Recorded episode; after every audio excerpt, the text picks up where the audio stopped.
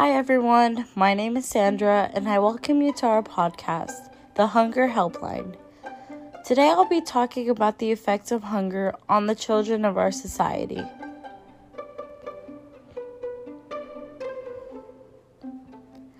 Although it may not seem like it, children who deal with hunger are affected both physically and mentally. It is very common for those with food insecurities to have diet-sensitive chronic illnesses such as diabetes or high blood pressure. Aside from physical health implications, hungry children many times develop hyperactivity, anxiety, and aggression, which affects them in their day-to-day lives. The effects of hunger are more severe than they may appear, and it is important to inform those around us of these effects.